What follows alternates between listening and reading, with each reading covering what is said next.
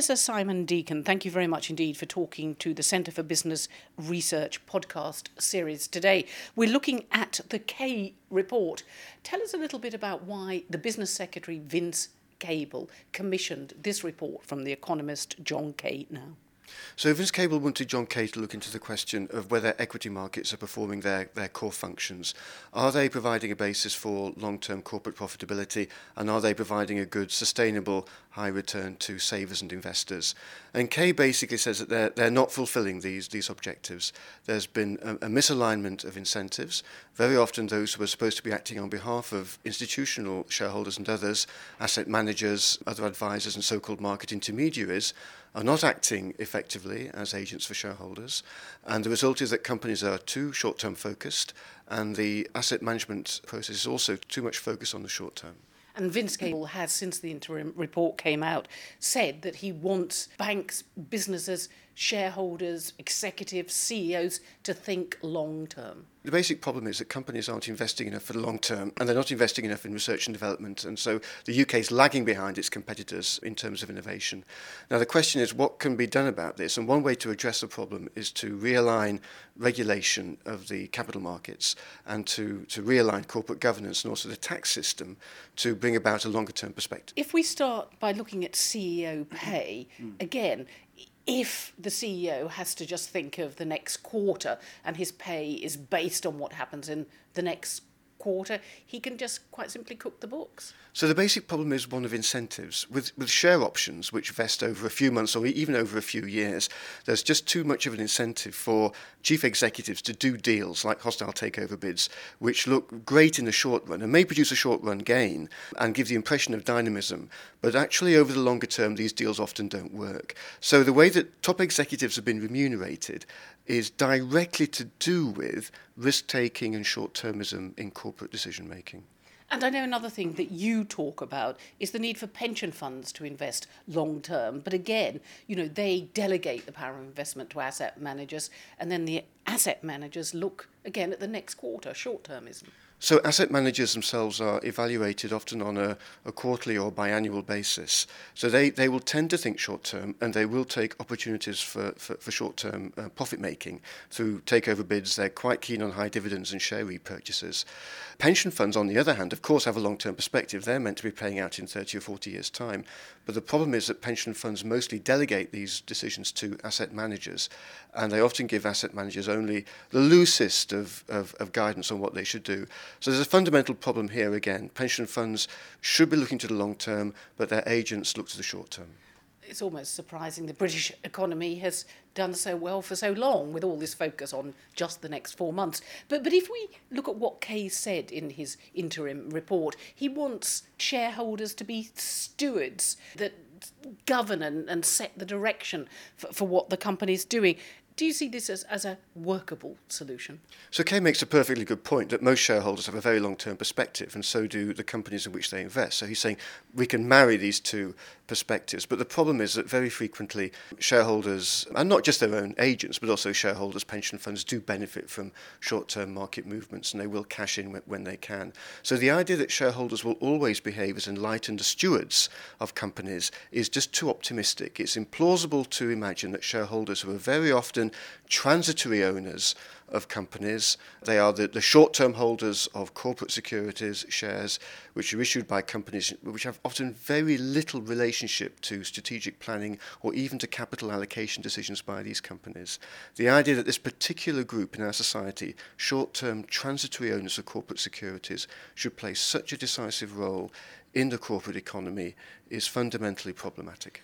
And what about Kay's suggested regulatory reforms, weighted voting, changes to the tax system, modifications to company law and pension fund legislation? Quite a mouthful, but quite substantive in their nature.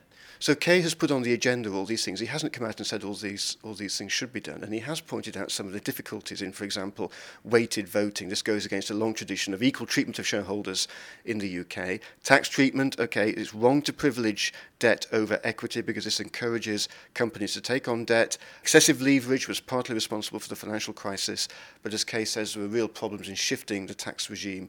You can't do it overnight, there'll have to be a transitional period. But he's, he's essentially saying that we have a choice. We can either have a tax system and a corporate governance system that's driven by short term considerations, or we can have a long term, sustainable, productive corporate base in this country, but we probably can't have both. So we do need to think about what regulatory steps can be taken to shift from the current situation to one where we do have a long term, sustainable corporate sector. Now, I know that you don't think that perhaps Kay is addressing the right question. But then, of course, that depends what the business secretary, Vince Cable, asked him to do. But what is the right question to get long term proper and sustainable investment in the British economy? Well, we should be asking ourselves why is it in the UK that we don't have more large, successful, innovative companies? In Germany, in Japan, there is not just one or two large, successful, innovative manufacturing firms. There are a, a, a dozen or twenty or so. The same is true of France, the same is true of North American economies. We in Britain have a handful of world leaders in manufacturing, if that. And our most successful firms tend to be in sectors which are protected, like retail. There's not really much global competition there, or in areas like mineral extraction and, and energy, where again there's a limited degree of global competition.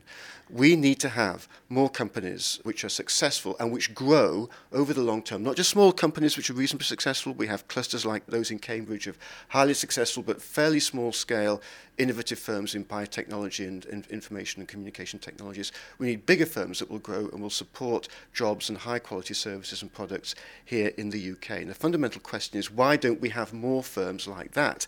And the reasons are to do partly with corporate governance. There's far too much stress on corporate restructuring, on doing deals, on breaking up companies, short term profit taking, but also our tax system doesn't sufficiently support long-term investment in R&D.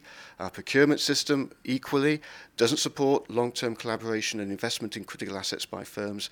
So we need an integrated approach. Kay is right. We need to think about corporate governance, but we also need to think about taxation and procurement policy.